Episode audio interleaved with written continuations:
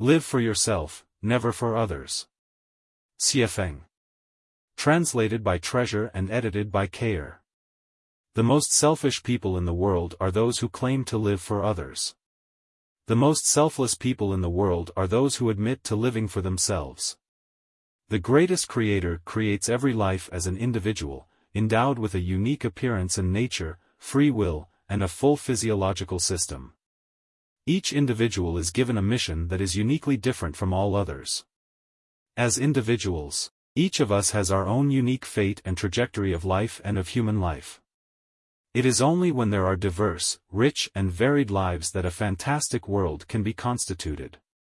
It is the greatest Creator's arrangement that every life should live out its own nature.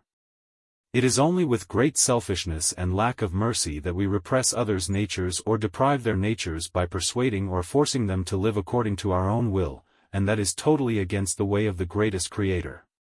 As long as everyone lives only for themselves, everything will be in order and each of us can live out our own style and live easily.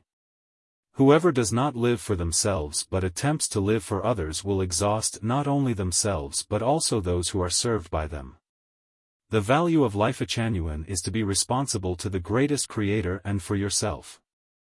Everyone should live for and be responsible for themselves, as it is only when they live completely this way, that all of humanity will be in a state of harmony.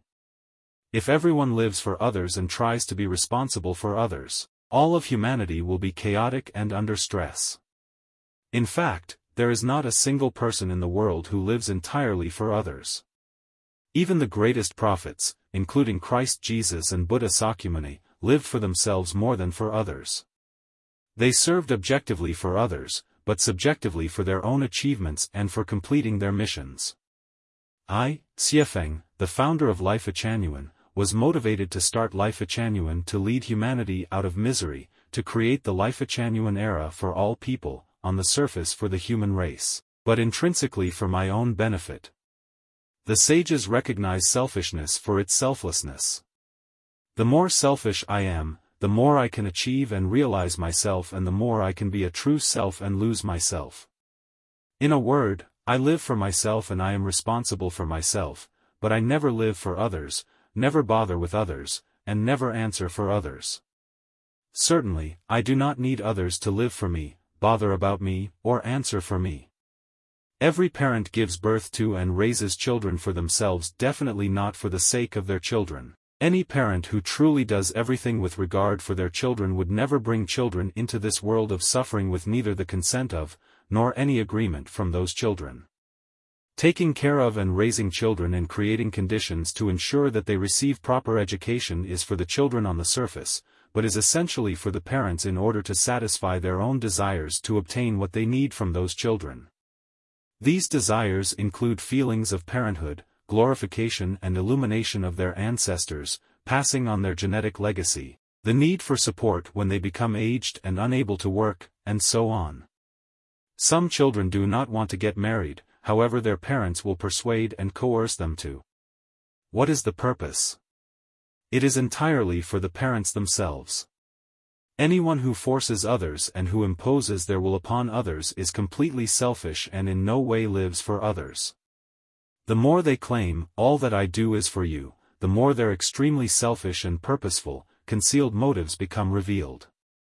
No matter how deeply a husband and wife might love each other, it is essentially for each of themselves.